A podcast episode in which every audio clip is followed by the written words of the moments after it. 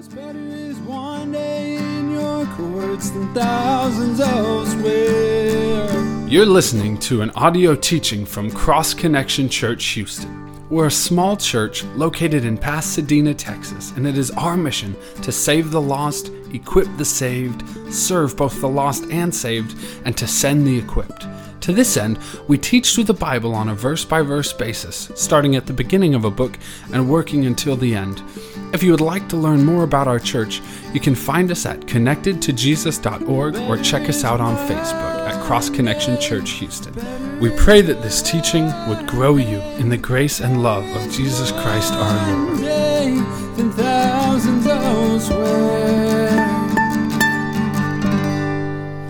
During the course of a year, uh, each one of us receive many different invitations, and how we respond to those invitations is usually determined by who's inviting us and also what we're being invited to.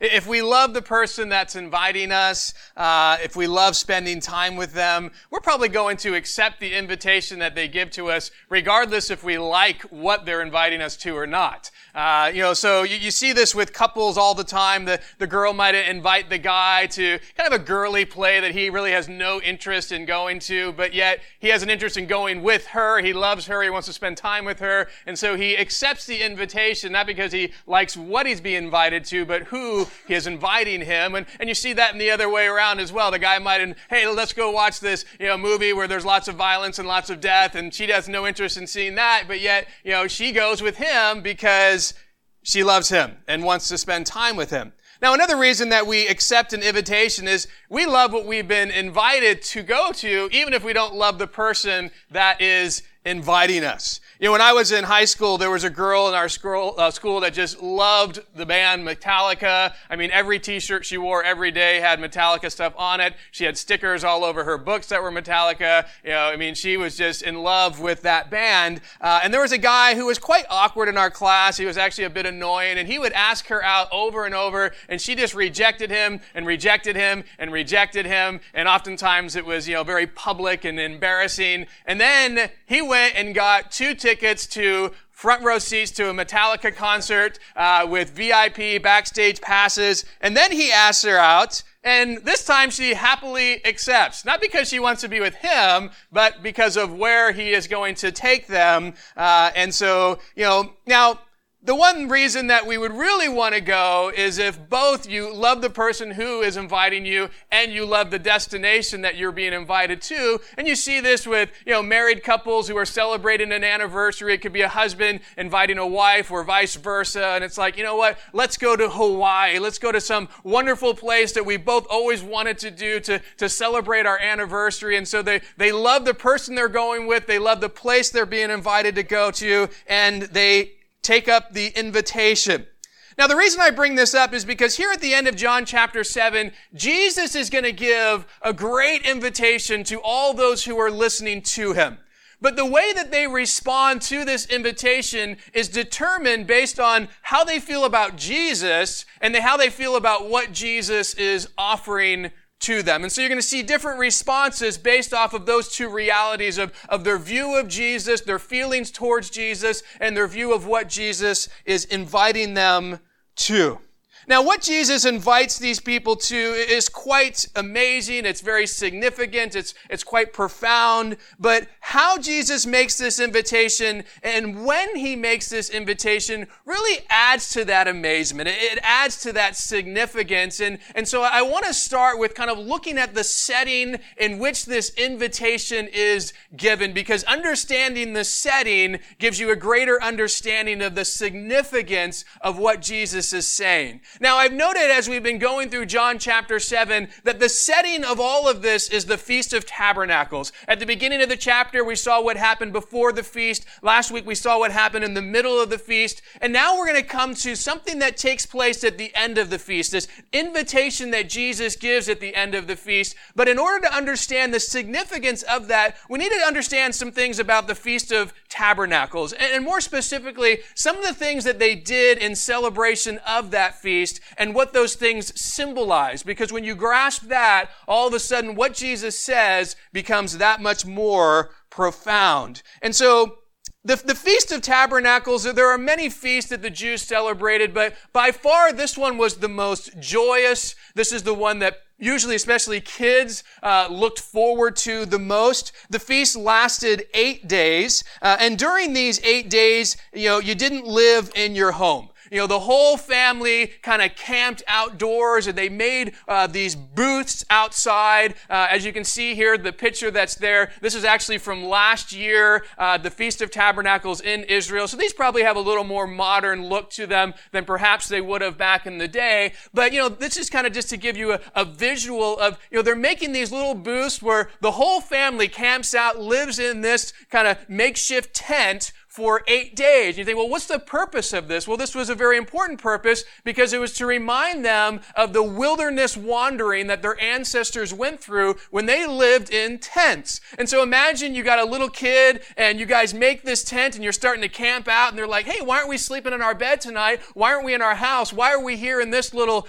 booth that we've made, and that was the perfect opportunity to say, well, let me tell you about our ancestors. Let me tell you about how they lived in the wilderness and how God took care of them when they were out there. And it was a time of remembrance of what God did in providing for their needs in the wilderness. Now, the greatest thing that God provided, or you could say the most important thing in a practical way, was water. They're out in the wilderness, it's hot, it's barren, and they needed water, and God miraculously provides water for them. And we see this in Exodus chapter 17, where the Israelites, they, they come to a place that has no water at all, and they're complaining to Moses, they're, hey, we're gonna die of thirst, and so Moses comes to God in prayer, and this is what God tells Moses in Exodus 17, verses 5 and 6.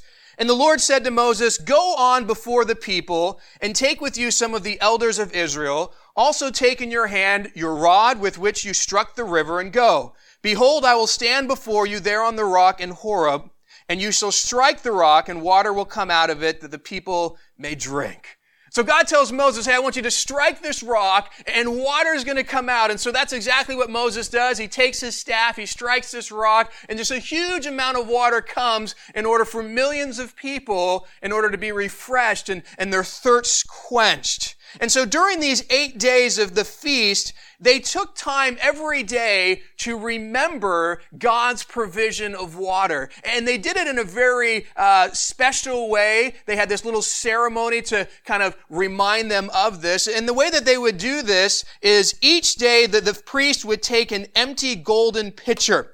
And there would just be the, this large procession of people that would go with the priest, and he would start at the temple, and they would all walk down to the pool of Siloam.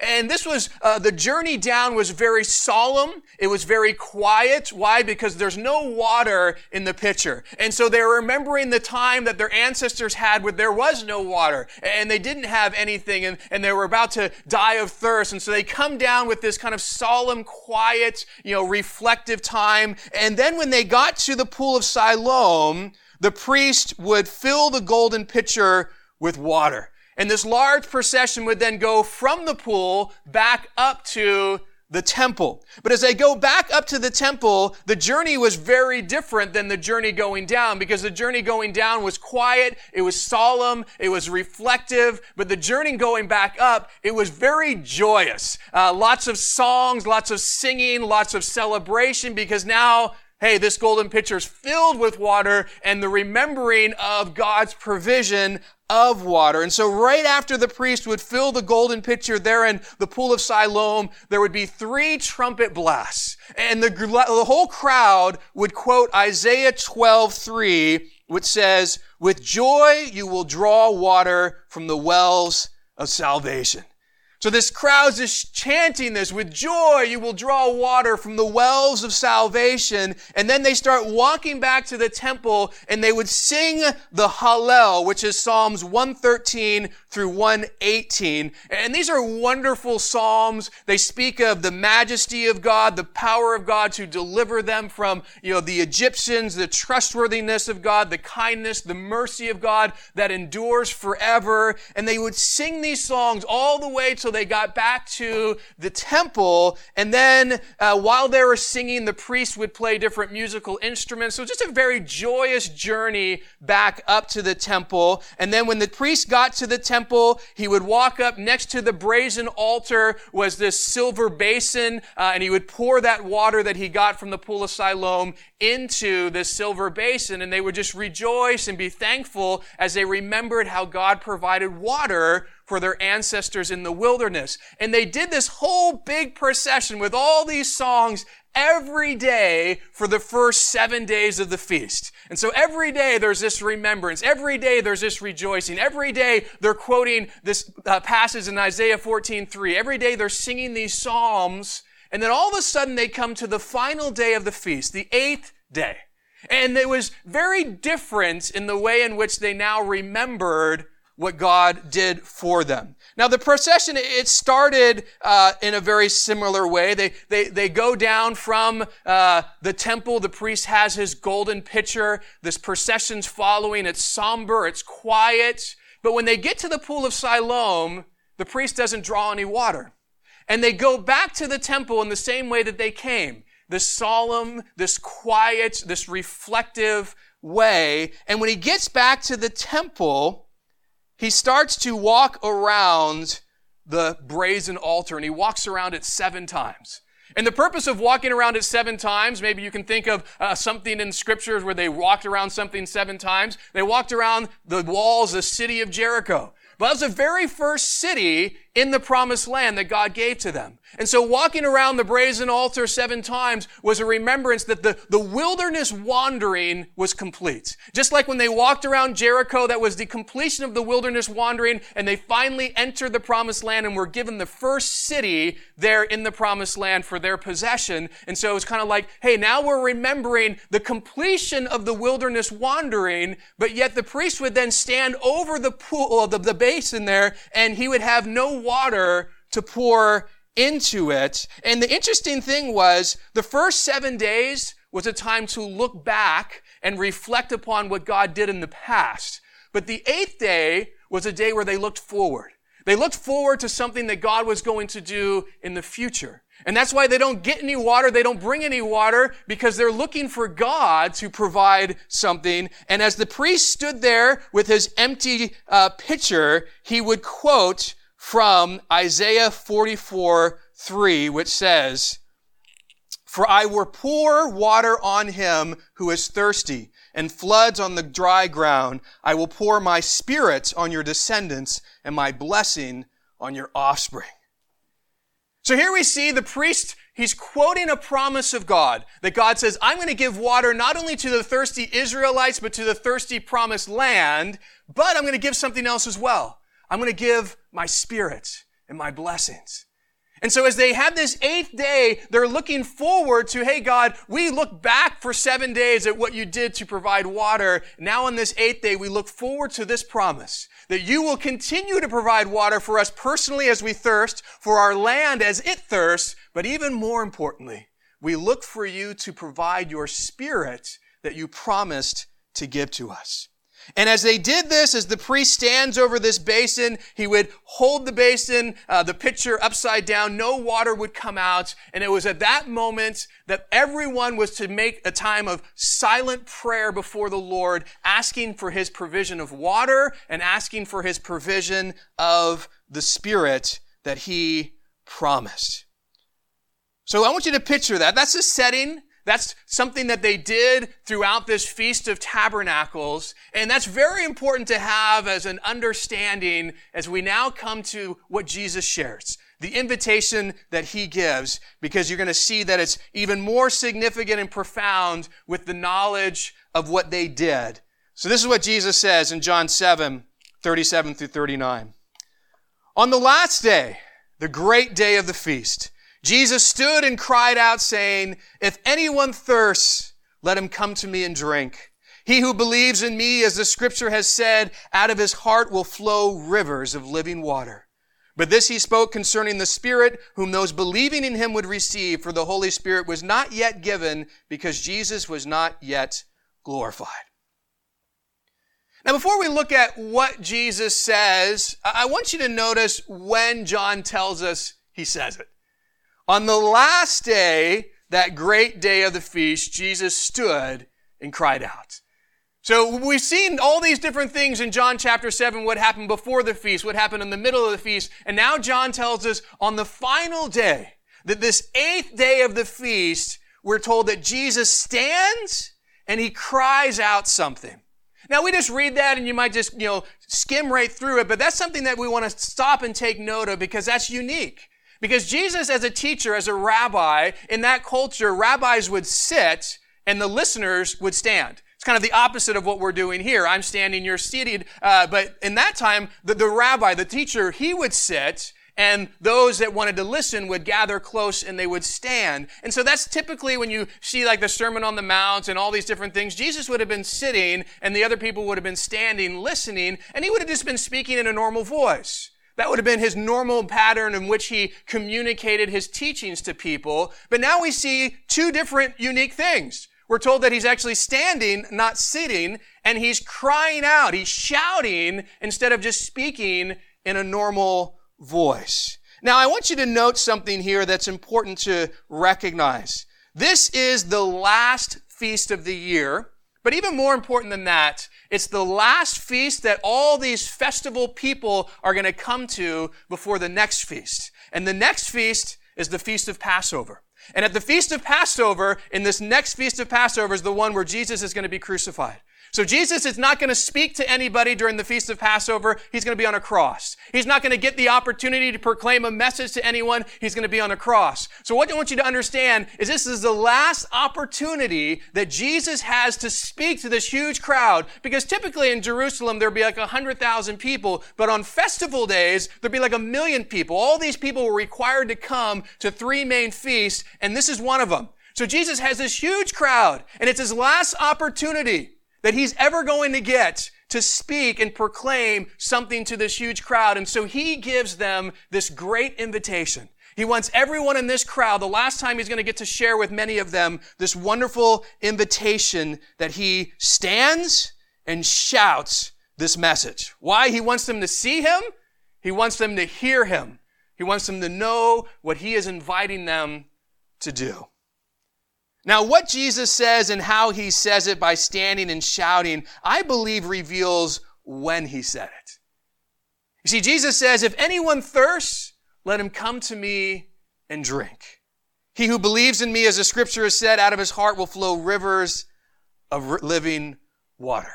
Now, the perfect time to proclaim this, as you think of this procession Remember on the eighth day, they go down to the pool of Siloam. They come back. The priest walks around, you know, the brazen altar seven times and he pretends to pour water that's not there. And at that moment, everyone goes silent. Everyone starts to pray for what? Two things. That God would provide water that he promised and that God would provide the spirit that he promised. And I believe it's at that moment when there's this silence that Jesus stands up and shouts so that everybody can hear. And notice what he says. If anyone thirsts, let him come to me and drink. And I want you to picture this. You know, you're someone there and you, you know, for seven days have been remembering how God has provided water for your ancestors in the past. And on this day, you're thinking forward to God's provision of water for you personally, that He would provide for you because He promised it. And as you're just in that time of prayer, asking for God's provision of water in this silent time that you're expecting to stay silent, all of a sudden someone starts shouting which would have been quite disruptive of like, this isn't normal. This is what happens. And you listen to what they're saying to you, and they're saying, if anyone thirsts, and you're praying for God to provide water, let him come to me and drink. And imagine, you know, what you would be thinking and, and how powerful that would be that this message isn't just happening to a group of people that are coming to some mountain. This message is taking place at the uh, temple when people are reflectively praying about the thing that Jesus is saying he can provide. They're asking God to give what Jesus says, hey, I'll give it to you. Anyone who's thirsty, come to me and drink. But you know what? That's not all you hear. He also says, He who believes in me, as the scripture has said, out of his heart will flow rivers of living water. Now here's something very important. John tells us what Jesus is speaking about here, what he's referring to when he says this. John says, but this he spoke concerning the Spirit, whom those believing in him would receive, for the Holy Spirit had not yet been given because Jesus was not yet glorified. Now, this is something else very important because notice you're praying for two things. You're praying for God to bring water and you're praying for God to provide His Spirit. And so Jesus stands up and proclaims, Hey, Anyone who thirsts, come to me. Take a drink. I'll provide the water, but you know what else? I'll also provide the Spirit. The two things that you're asking for, the two things that you're reflectively praying, I'm going to interrupt this prayer and I'm going to shout out, I am the source of this. I'm the one who can provide this. I'm the one who will give you this. See, the setting of this feast helps you understand even more this invitation and its significance and how profound it would have been to the listeners of the invitation because of what was just happening, the direct connection to what they were celebrating and asking God for. So let's take a moment and kind of break down this great invitation that Jesus gives. He starts by saying, if anyone thirsts, let him come to me and drink. Now, there's three important stages here connected to what Jesus starts with. This, this invitation that he throws out. He says, you know, there's three kind of stages that, that build upon one another. And the start of this, the first stage is if anyone thirsts. You see, this is where you're gonna, you have to begin. You have to have a, a thirst because you're not to seek to quench something that you don't see that you have. You know, you're, you're wanting a drink only if you recognize, I'm thirsty. But if you don't realize you're thirsty, you don't have some thirst, then, then you're not going to seek to get a drink to quench that thirst. And so Jesus is saying, for those of you who have an understanding, a recognition that you're thirsty, it starts with you. You got to realize that. You got to come to that understanding. But ultimately, what Jesus is speaking about here is, is far beyond physical thirst for water. So I can provide for your spiritual thirst. You see, one of the main reasons people don't come to Jesus is because they don't know that they need him. They don't recognize that they're spiritually thirsty. It's like, hey, I'm not thirsty. I'm fine. I have no needs. I don't need Jesus. I, can, I got whatever I want and need in my life. But until you acknowledge that you have a spiritual need, you're not going to come to the Lord to meet it. So you got to come to that place where you recognize I'm thirsty and I need someone to help fill that thirst, quench that thirst. But notice what Jesus says. He says, if anyone thirst.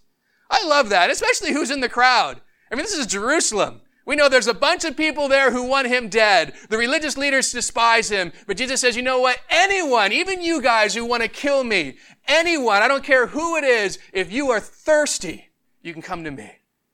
This is this universal, uh, let anyone come to me. Anyone, Jew, Gentile, male, female, rich, poor, educated, non-educated, I don't care. Anyone can come. All you got to do is recognize your spiritual thirst. So that's the first stage. But then you have to do something. Okay, I see that I'm thirsty. Well, well, now what? Jesus says, well, the second stage builds upon the first one. Once you recognize that you're thirsty spiritually, this is what you got to do. Let him come to me. So first, recognize you have a spiritual thirst that needs to be quenched. And the second thing you need to do is see who you have to come to in order to receive what you need. You got to come to Jesus. Anyone who thirsts, come to me. You know, and this is another thing that kind of keeps people from receiving what they need spiritually because they, they're seeking, many people, all sorts of ways to fulfill that thirst in their life but Jesus isn't one of them. And you see this, you know, people are pursuing things. They realize there's, there's an emptiness in them. They realize there's a, a, thirst within them and they're trying to fill that thirst in different ways, but yet they find themselves constantly thirsty that this isn't working, that, that I tried this and this and, and it just, I'm left still thirsty spiritually. You know, a survey was done a few years ago among 1,000 millionaires living in America. They were asked the question, are you satisfied where you're at financially? Now, I'm sure all of us in this room, if we were millionaires, we'd say, yeah, I'm satisfied where I'm at financially. I'd be super happy with uh, at least a million dollars. But you know, 90% of these millionaires said no, they are not satisfied financially. So they were asked a second question. How much money would it take to give you financial satisfaction? And the most common answer was just a little bit more. And I think that's so interesting. It just kind of portrays where we're at. You know, we just think if I just had a little more money or I had a little more of this, then I'd be satisfied. But the reality is I get that little more and I need more. You know, I have a million, but I need two. I got two, I need three. You know, I have this relationship, but I need that one. I got this and I that. And it's like, there's always this mindset of I, more, more. And, and we, we're left with, I'm never truly satisfied. I'm always left thirsty. It's because people aren't coming to the true source of what fulfills thirst, Jesus Christ. So the first stage is the thirsty stage. You got to recognize your spiritual thirst. The second stage is the come to Jesus stage. You got to recognize He is the one you must come to to quench that thirst. But then it leads us to the next stage, which is, you know, it follows in this logical process, and that's the drink stage. Jesus says, you must come to me and drink. You see, if Jesus were, were to offer you a glass of water, you could look at that water and you could think, man, I'm thirsty. That would really taste great. Oh, that water looks so clean and I bet you it tastes so wonderful. But if all you did is look at it and admire it and desire it, but you didn't take it and drink it, guess what? It would do nothing to quench your thirst. And so you gotta make a stand to say, you know what? I am now going to drink of what Jesus offers. I'm gonna take what Jesus offers and receive it. And this is what Jesus says, you know, uh, you gotta come to me if you thirst, and I will fulfill it, but you have to be the one to receive what I give. I'm not gonna, you know, rip your head back and, and pour water down your throat and force it on you. No, you're gonna have to drink. You're gonna have to choose to take what I offer you. You're gonna have to trust in me, believe in me. Now we've seen Jesus say something similar to this already a couple times, so I won't harp on this much more because he's already talked to the woman at the well, he talked to the crowd, using kind of water, using this similar invitation of what he can provide to meet spiritual needs. But you know what? Jesus continues to say something that he hasn't said at all yet in his ministry. He says, He who believes in me, as the scripture has said, out of his heart will flow rivers of living water. Now, as I already mentioned, John makes very clear what Jesus is referring to here is the giving of the Holy Spirit. But he spoke concerning the Spirit whom those believing in him would receive, for the Holy Spirit was not yet given because Jesus was not yet glorified. Now, I want to understand something here. Jesus had to die on the cross. He had to rise from the dead and he had to go back and be glorified with the Father in heaven before he could send the Spirit. We're going to see in John chapter 14, John chapter 15, Jesus is going to tell his disciples, hey, it's better for you that I go because until I go, I can't send the Spirit to come indwell you, empower you.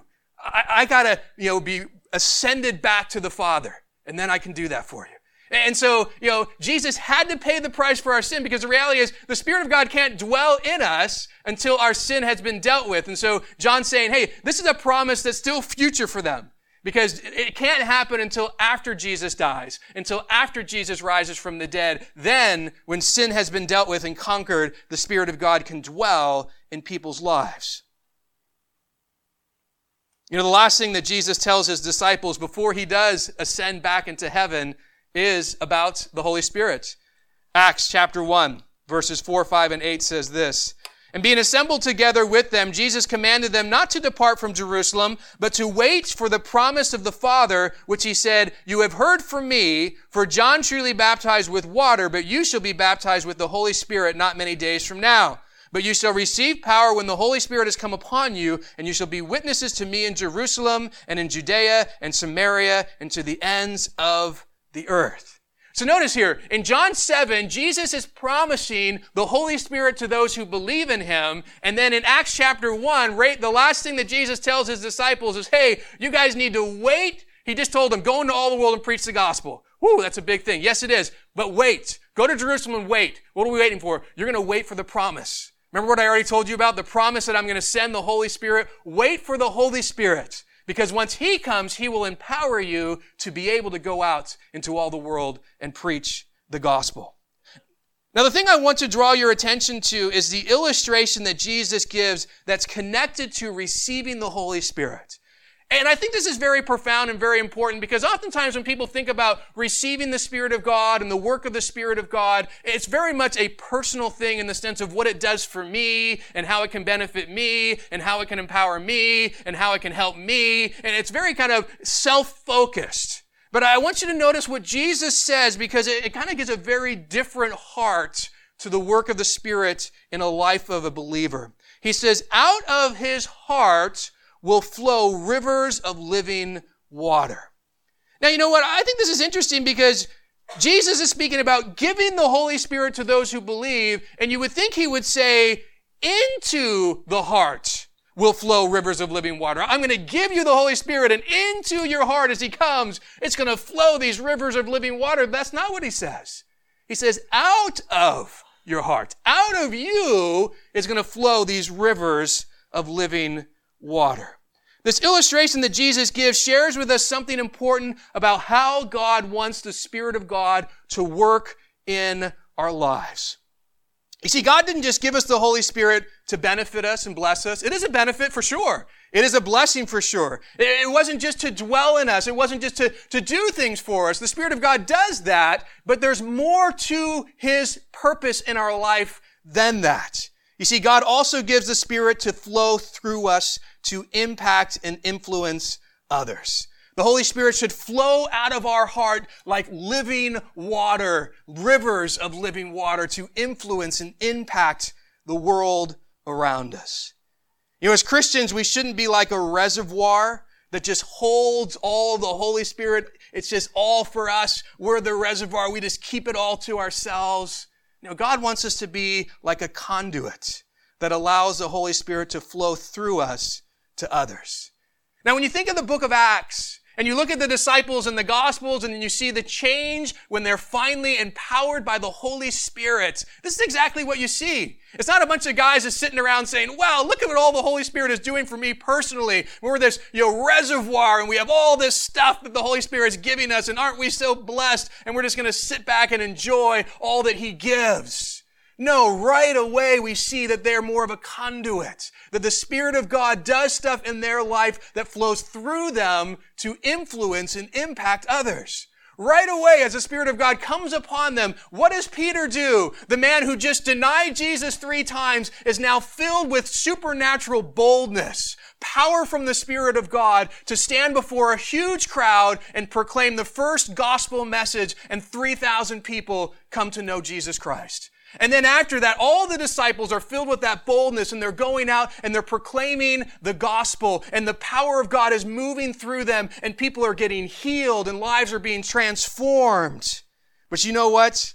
The fruit of the Spirit also starts flowing through these guys love and joy, peace, kindness, gentleness, self-control. The fruits of the Spirit of God that's in them is starting to flow out of their life and impacting others. And we see this love and people are coming and saying, Hey, you know what? You're here and you don't have any money. Well, I'm going to sell my stuff and I'm going to give you and I'm going to help you and I'm going to be there for you. And there's this unity and this love that was just supernatural that was transpiring because of this outflowing of the fruit of the Spirit among the early believers. And then all of a sudden the gifts of the Spirit started to flow through them. God gave these gifts for the edification of the church, and people are starting to use those gifts, and people are being built up and edified, and the church is just being blessed as the Spirit of God is flowing through people. Not just in them, for them, for their own benefit, but going through them to impact others that they have an influence over. So one of the best blessings that we receive when we put our belief in Jesus is, hey, yeah, you're going to be forgiven of your sin. You're going to be my child, but you know what? My spirit is going to indwell you. Oh, that's great. Yeah, but you know what? As he does that, my heart's desire is that he would flow out of you, flow through you to others. That his power, that the fruit of the Spirit, that the gifts of the Spirit would flow through your life. Now, unfortunately, and if you've been a Christian for any time, you know, you would recognize, hey, I look around at a lot of Christians and I wouldn't describe them as someone who has the Holy Spirit flowing through them. I don't see much evidence of that. And perhaps maybe you even look at your own life and say, there's not a huge amount of evidence in my own life of the Holy Spirit flowing through me. I don't see this power going through me or, or the fruit of the Spirit kind of flowing through me like it should or, or gifts that God has given me that I'm using for the benefit and edification of others. And you know, the reality is oftentimes the reason that doesn't happen is because of our own selfishness. I mean, as a pastor, I've seen too often where people come to church, and especially I think this happens even more so in America, where I think we're kind of more self-absorbed. It's like, you know, what does this church have to offer me? You know, how good's the teaching? How good's the worship? You know, what's this going to offer my kids? You know, what kind of things you got going on in the week? You know, what is it going to do for me? What am I going to get out of this? And there's nothing wrong with wanting to have a church that meets your needs, but the question is, do you also come by saying, well, what can I bring?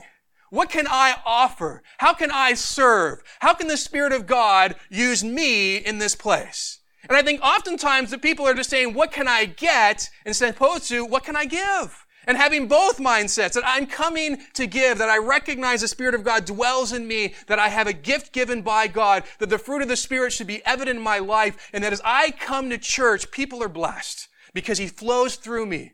He impacts others through me. I serve others and see the Lord work in that way. You know, when people just want the Spirit of God to flow in them, and they're not really concerned about the Spirit of God flowing out of them, they become just like the Dead Sea.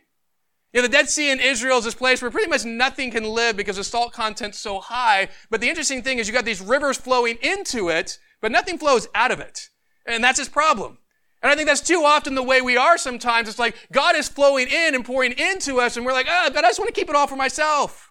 I don't want anything to flow out. And then there's a deadness, there's a lack of impact that we have because of that. I want you to ask yourself something. When it comes to the power, the fruit, and the gifts of the Spirit, what kind of flow is coming out of you? Maybe if you were to look at it from a, a picture of a, a water hose, and you know eh, the water is the, the spirit of god and you are the hose. How would you describe what's coming out? Would you say it's kind of a drip? You know every now and then there's a little drip of power. There's a little drip of the fruit of the spirit. There's a little drip of a gift being used here and there or maybe you're more like, you know what, it's kind of an off and on thing. You know, there, there's, there's times in my life where, man, you're really going to see me use my gift and, and I'm going to be really full of love, joy, peace, patience, kindness, gentleness, self-control, and the power of the Spirit is going to kind of flow. But then it kind of gets turned off for a bit and then it comes back on. It's kind of this on and off thing. Or maybe, you know, you say, no, I got a steady stream. There's this regular flowing of the Spirit out of my life through power, through fruit, through giftings.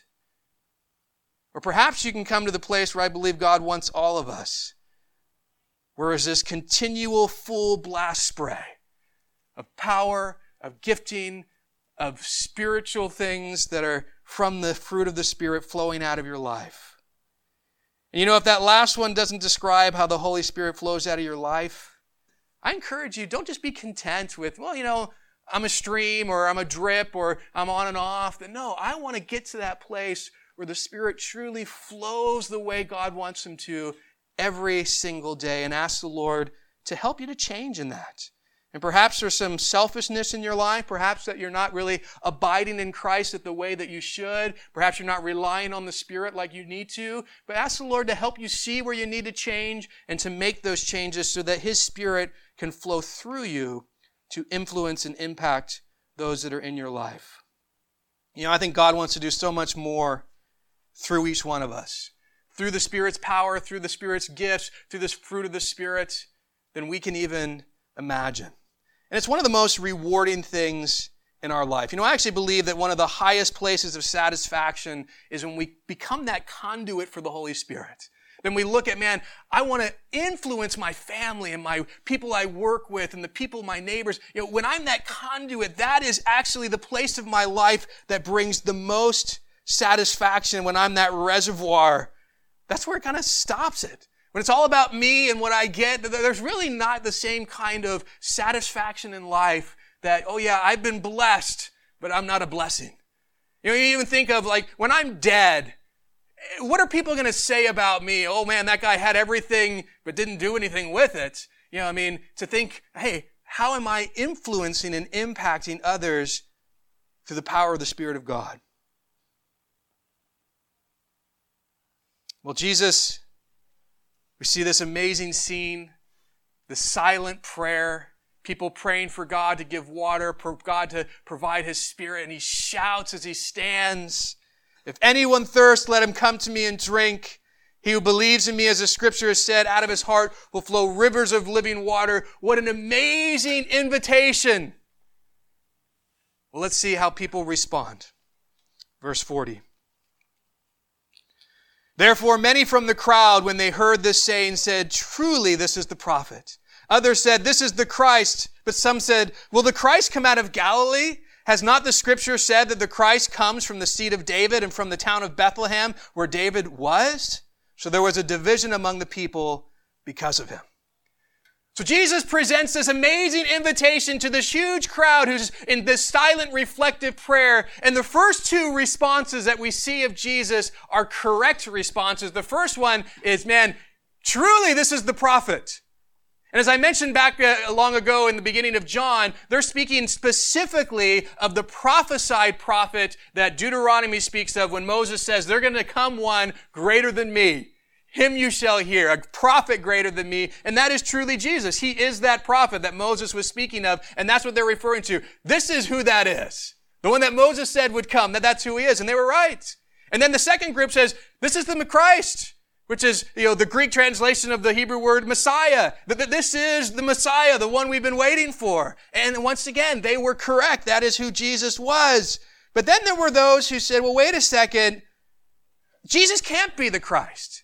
He can't be the Messiah. And notice the reason why. Will the Christ come out of Galilee? Has not the scripture said that the Christ comes from the seed of David and from the town of Bethlehem where David was? You see, these people knew the Bible. They knew the scriptures. They knew the prophecy and they knew, wait a second, the Bible prophesies that the Messiah is going to come from Bethlehem, not the region of Galilee. Bethlehem's from the region of Judea and it's a very specific city. And they're thinking, well, Jesus can't be the Messiah because he's from Galilee. But what is it that they don't know about Jesus? We should know we celebrate this all the time at Christmas. Where was he born? He was born in Bethlehem. He did fulfill the prophecy of Micah that the Messiah would be born in Bethlehem. They were just ignorant of it. They just assumed he grew up in Galilee, grew up in Nazareth, so surely he must be born there, and, you know, but he wasn't. He was born in Bethlehem, and he actually met the qualifications that they used to say he can't be the Messiah. But because of this, now there is this division. Many are like, I want to accept this invitation. I believe that Jesus is who he claims to be and what he offers I desperately want. And so I take it. And others say, well, he can't offer that because he's not the Messiah. He wasn't born in Bethlehem.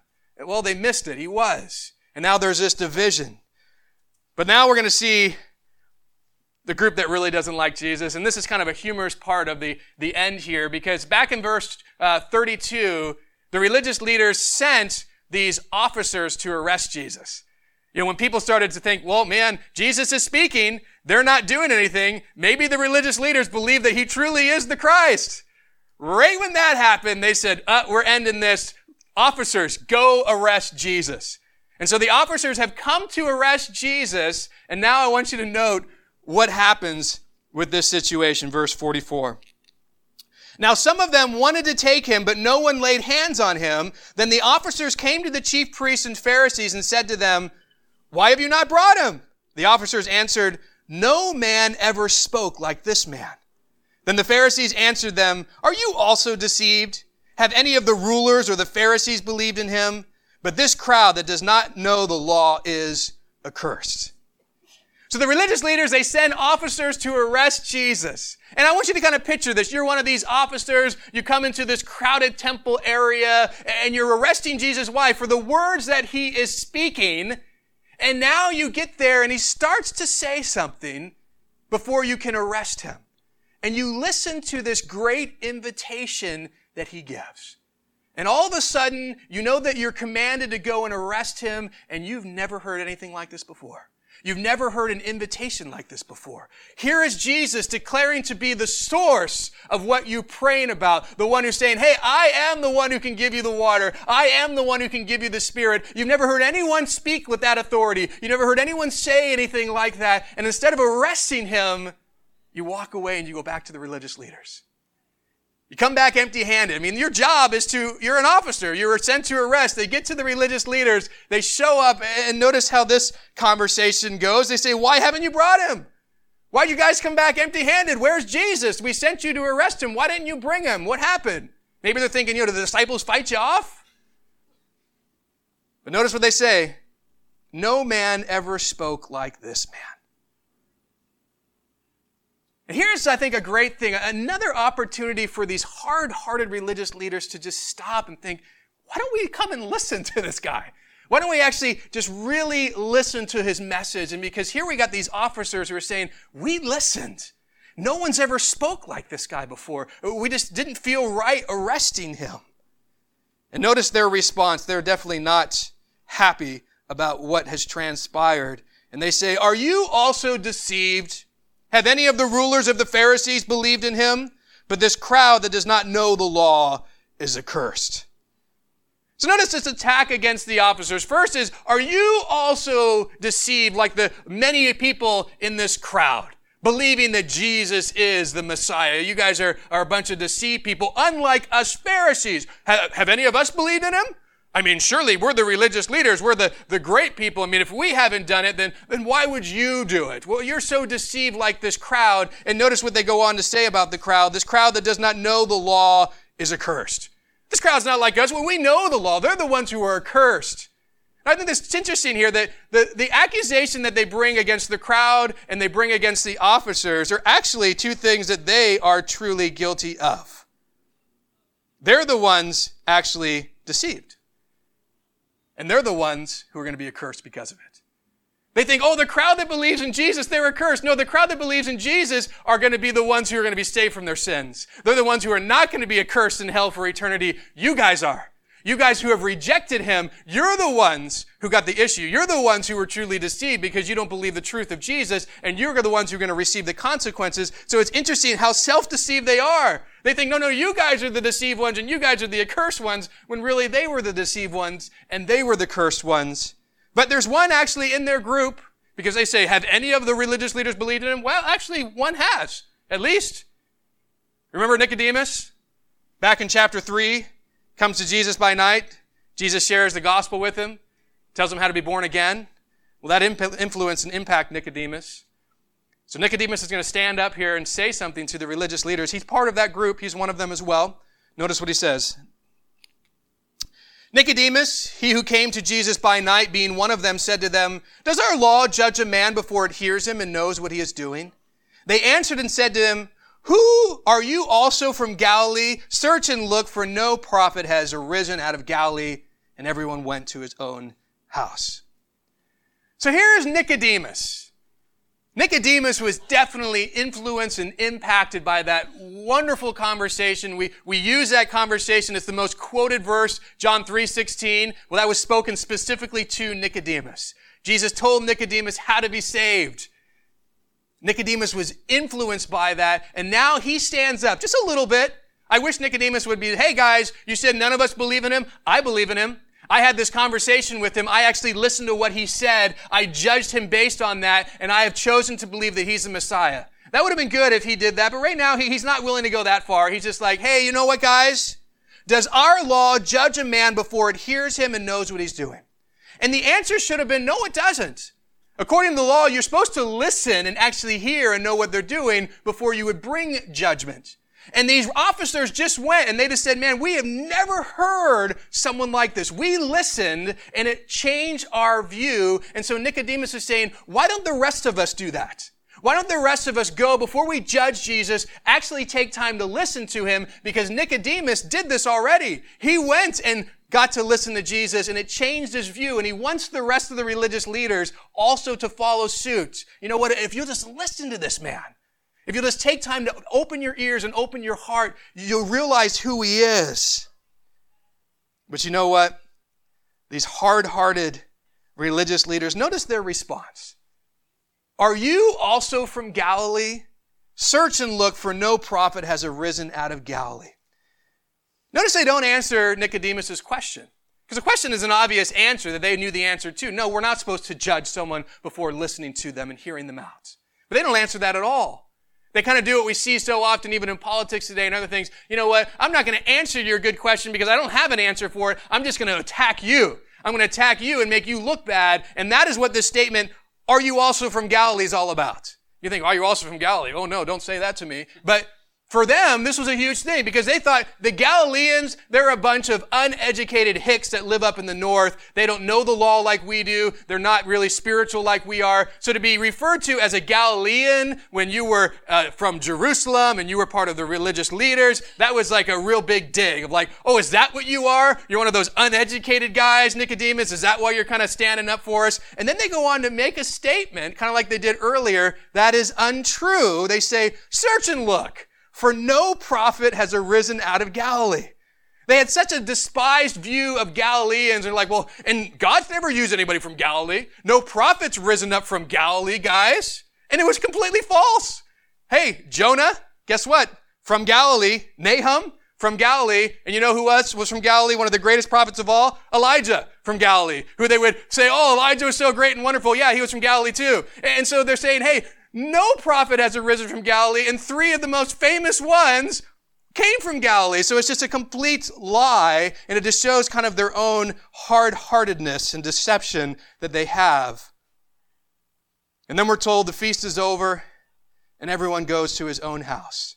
So now they're no longer staying in the booths. They're going back to their home. And I'm sure that many of the people now are pondering this amazing invitation man, that was really, that's, that's the craziest Feast of Tabernacles ever. And we're in that moment of prayer. That guy stands up named Jesus and he gives this invitation. And wow, that was, I got to think about that. And I hope that that's where we're at as well. If you've never put your trust in Jesus, his great invitation is available to you. If anyone thirsts, let him come to me and drink.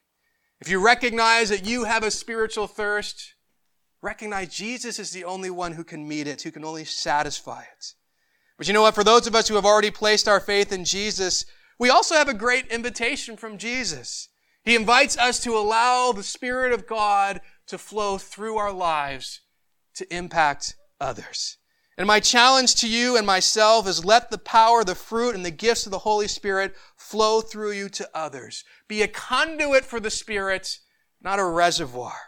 And when you do that, man, that's going to be one of the most wonderful, satisfying things that you can do, allowing God to move through your life. And I just challenge you this week. Just have a heart. Say, Lord, I really want to be with that mindset of how can you flow through me better? How can your power flow through me? How can your gifts, what gifts do I have? How can I use them? Lord, help me to walk in the fruit of the Spirit. Help me to influence family. Help me to influence friends. Help me to influence coworkers. Lord, just allow your spirit to flow through me in a way that would bless those around me. Let's pray.